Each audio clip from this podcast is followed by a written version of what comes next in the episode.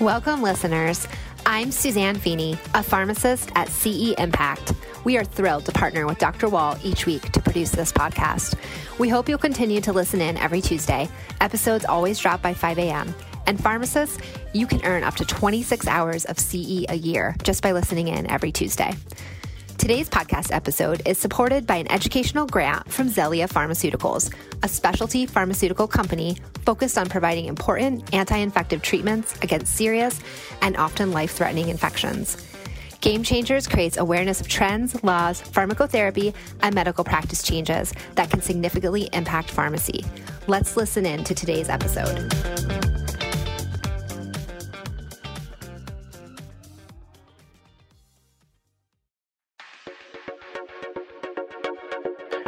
And welcome to another edition of Game Changers Clinical Conversations. I am your host, Jeff Wall, professor of pharmacy practice at Drake University, and I am uh, very pleased and actually very grateful uh, to my frequent co host, uh, Jake Galdo, who's joining me from CEI.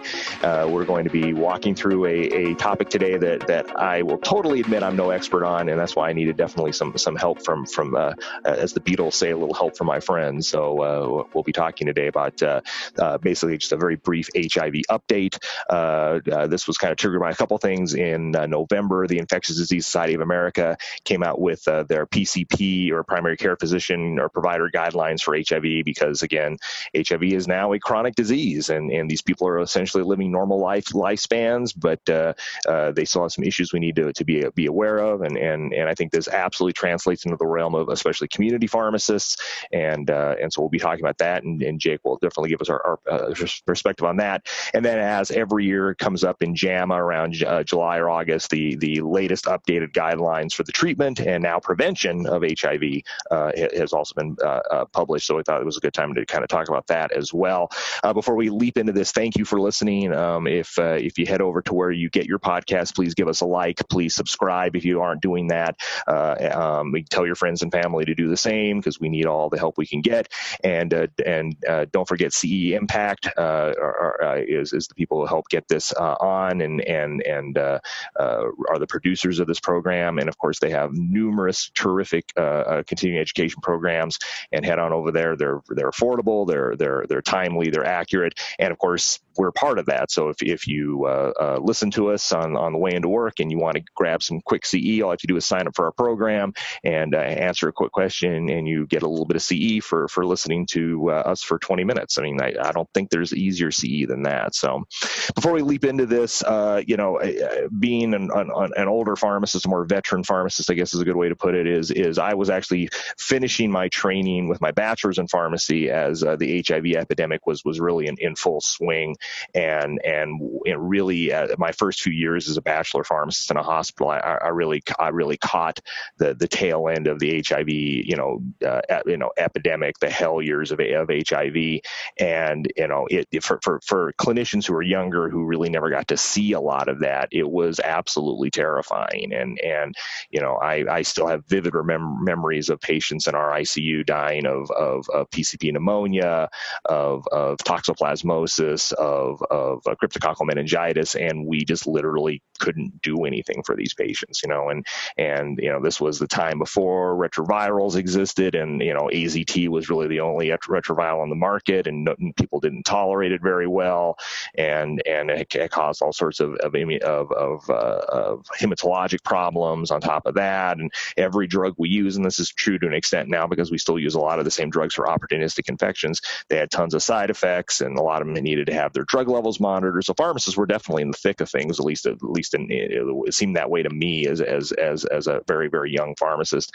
Um, and and it's just absolutely amazing how far we've come in in in that in those 30 years to now, you know, essentially HIV is a chronic disease, and if and if people are adherent to their medications, we can basically they can lead normal lives, completely normal lifespans, and now we have the ability to even prevent um, HIV. And, and, and so in, in the absence of a, a vaccine, which who knows with all the, the new technology that's been developed for, for, for COVID, where we're going to stand on that in the next five years. But, but, but certainly even now, uh, the idea that you could prevent HIV uh, um, as well as very successfully treat it, I think would have, would have blown my 30 year younger self away. And, and again, you know, when, when those of us, you know, you get kind of, kind of depressed about what's going on with COVID right now. Again, humans are, are, are, are, are uh, capable of doing amazing things if you throw enough brain power and, and money at, at a problem. Um, many times we can come up with some pretty innovative solutions, and that's exactly what's happened here. So enough of the meanderings of an old man. We can kind of kind of talk about uh, uh, uh, the, the, updated guidelines. So in, in, November, the Infectious Disease Society of America uh, came up with uh, primary care provider guidelines because again they realized that that um, in again as recently as probably even 10 years ago, it was infectious disease providers who were handling the care for for for most HIV patients, and that included you know even some of their their normal you know regular health care like you know monitoring their lipid levels because many of these drugs had lipid ab you know can cause lipid abnormalities and blood pressure and all that other stuff. And a couple of things have happened. Is one, of course, the the medications that we've used have gotten a lot safer. Um, they still have side effects, of course, but but but they don't seem to have a lot of weird problems that we used to see with some of the older drugs. And the second is again, these people are going to live a completely normal li- lifespans as long as they're adherent to their medications. And so because of that, I think that's why IDSA kind of felt like it was it was a good idea for kind of a Cliff Notes version for the primary care provider who very well, once they kind of get started on their therapy from an infectious disease provider, uh, the, the, the infectious disease provider may have very informal contact or informal follow-up. And so it's going to be the primary care provider who's really going to be doing a lot of the follow-up with this patient. And so they mention all this in the in the kind of the preamble to the guidelines and they talk about, okay, so then when we're talking about initiation of care. So someone comes in to a primary care provider's group and they're going to start being seen by a, by a you know family medicine physician or or a internal medicine physician or, or mid-level provider.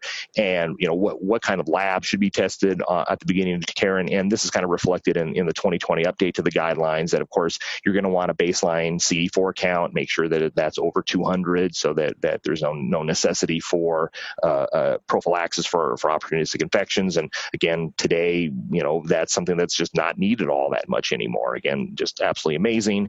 Uh, checking an HIV viral load to make sure that that that we've got good control of what's going on. If you haven't started uh, uh, uh antiretroviral therapy, to it is recommended to check for resistance to drug genotypes of, of this strain of HIV, and and that that's now pretty commonly done. Uh, they do recommend checking a uh, some, some genomic stuff. So again, this is where pharmacists I think can certainly come into into play, checking for an HLA B5701 one uh, mutation, and if, if if you have that mutation, then they're at extremely high risk of severe allergy from a abacavir, and so that wouldn't be a drug you'd want to use in those patients. Uh, they want to check a lipid panel, they want to check um, a, a clean blood count and a basic metabolic panel, and just follow those things every six to 12 months, basically.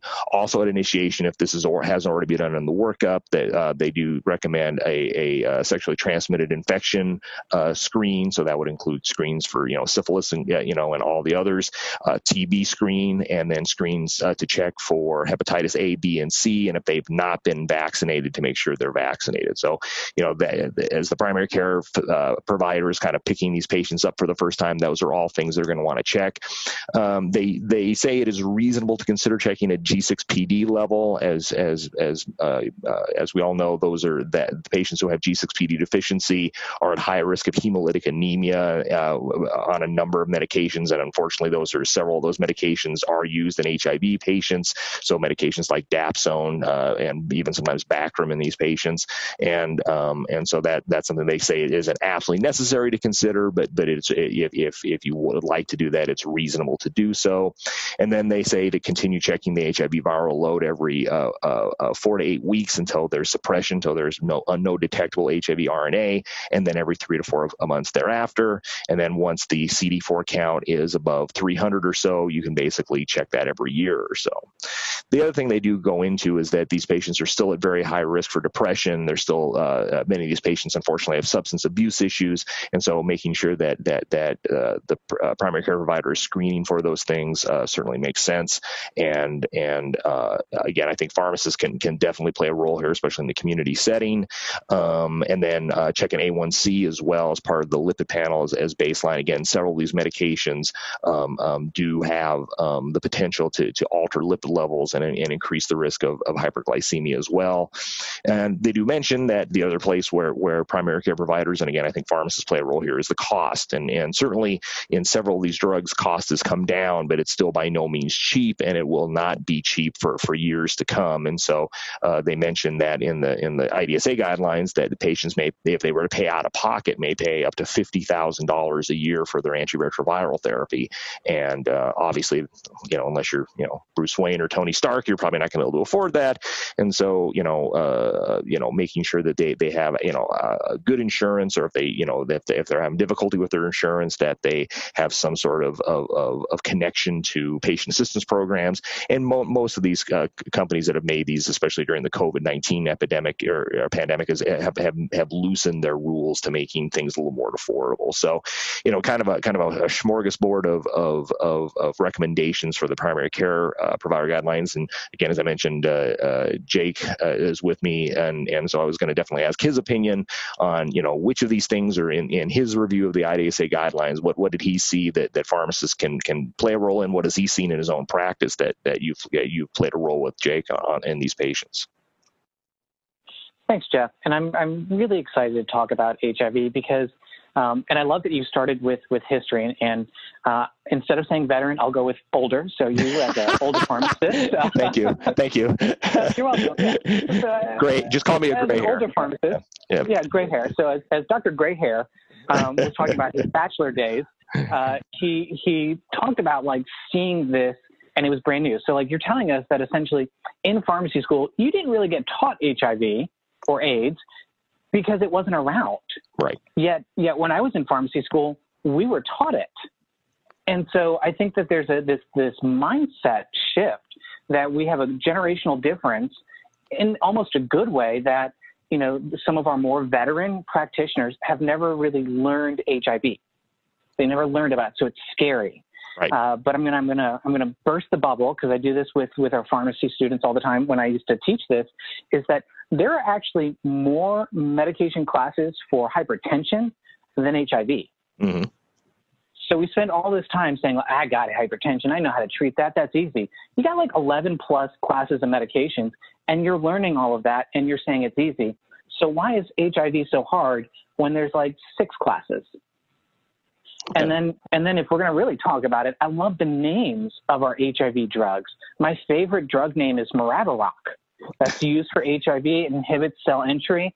And it's amazing. It's like an orc for World of Warcraft. Like, who doesn't want to be on? Hey, exactly. Right? Lovely, lovely name.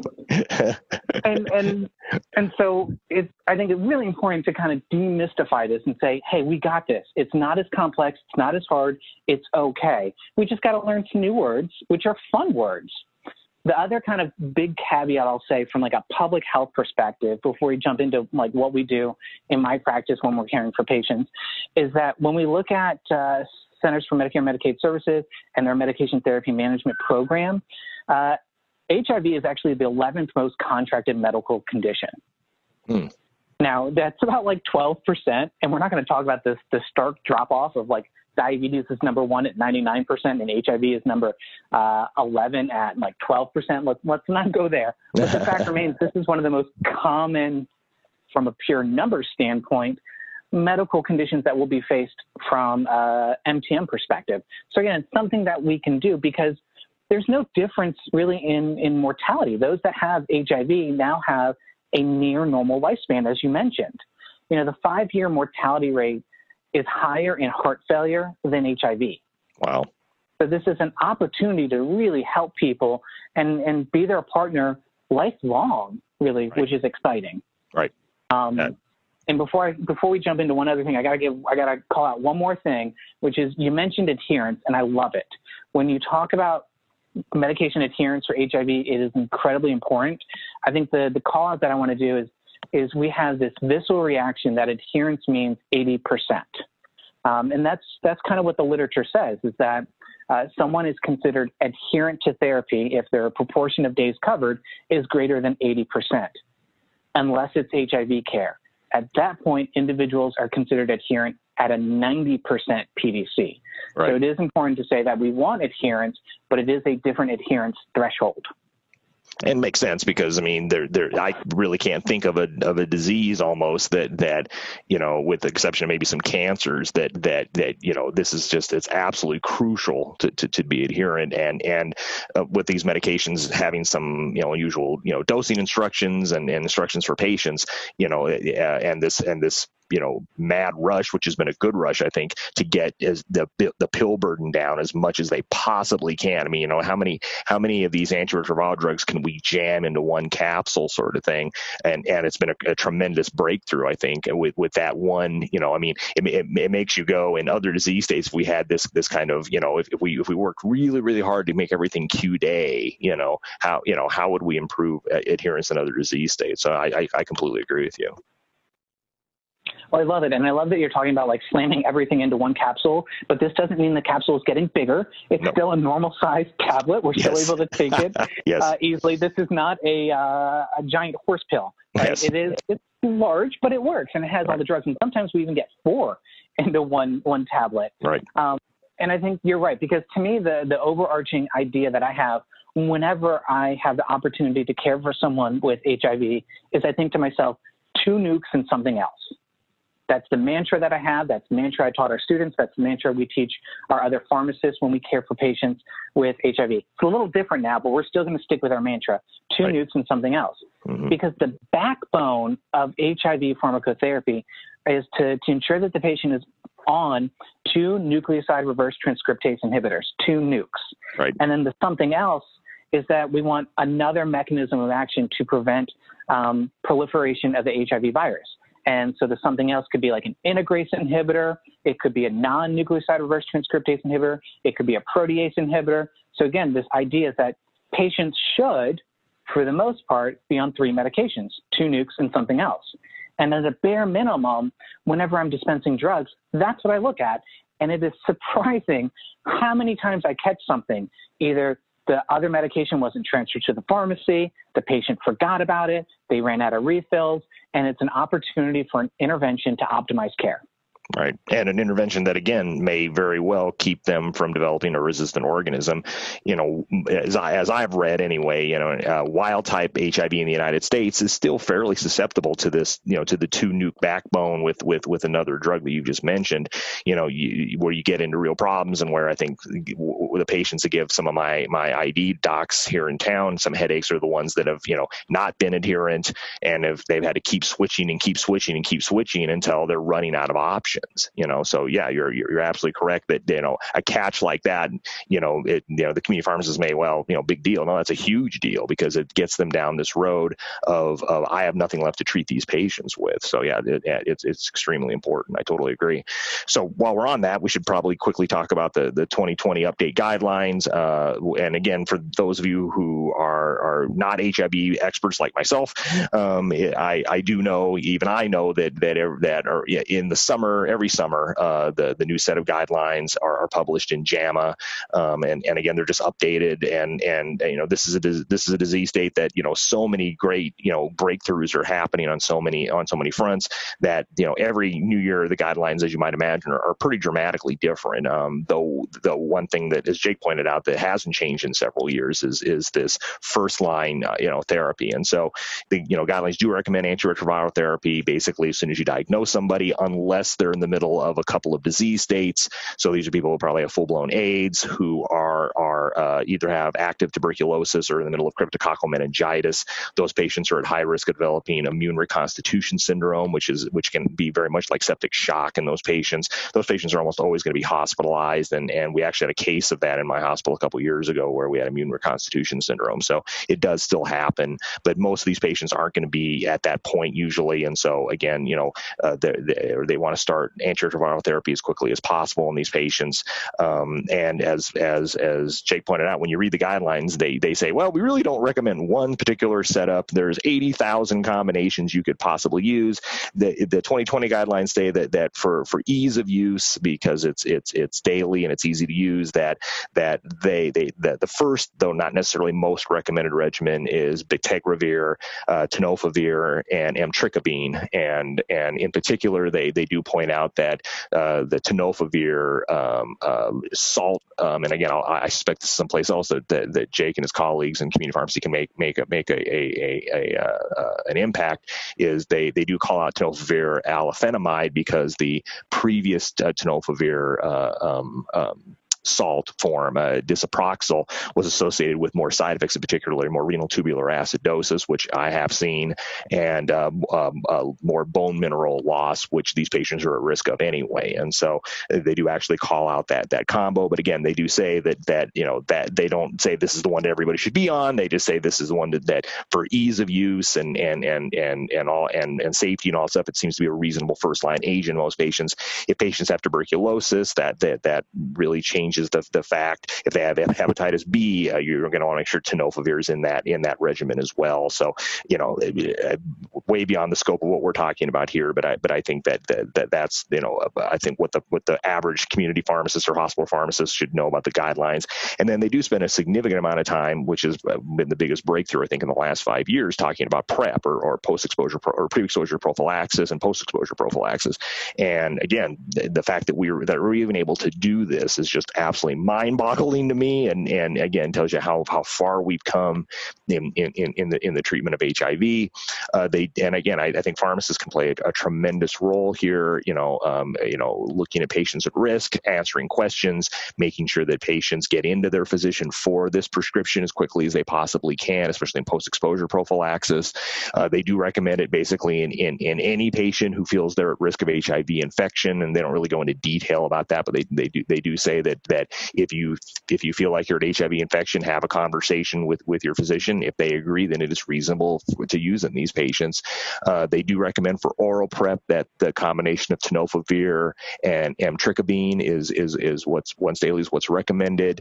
Um, and then they then there's a, variety of, of, of other potential uh, uh, recommendations for different patient populations.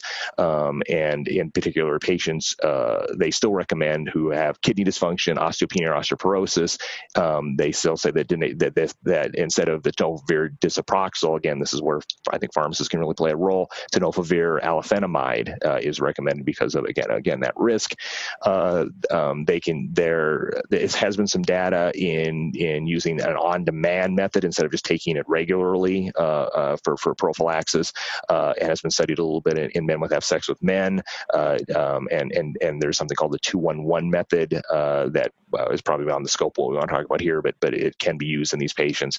And then finally, probably the newest breakthrough, and, and again, got a lot, garnered a lot of uh, media attention before COVID hit, was uh, um, uh, we now have an injectable uh, cabotegravir, which can be given every eight weeks, uh, um, um, can can can be used in, in, in certain patient populations as well. And again, you know, there are pharmacies who uh, who deliver you know long-term injections. For example, some pharmacies who do depot antipsychotic injections in patients.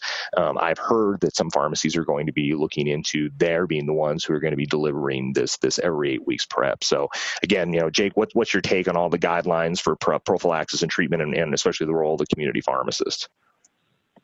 Again, I think the the role well there's a couple. When we think about the, the product distribution, so dispensing drugs, I think it's making sure that our patients with HIV are on two nucs or something else knowing, by the way, that there is dual therapy that is approved for initial therapy. So people could be on just two drugs with some caveats, but always ask the question two nucs or something else. For those that should be getting PEP, so post exposure prophylaxis, that's actually three drugs. So we are treating HIV. So that's the two two nucs and something else. So make sure that that's appropriate therapy. Guidelines recommend that for 28 days. I'll tell you, like earmuffs to everybody, we dispense 30 days because I don't want uh, inventory on my shelf.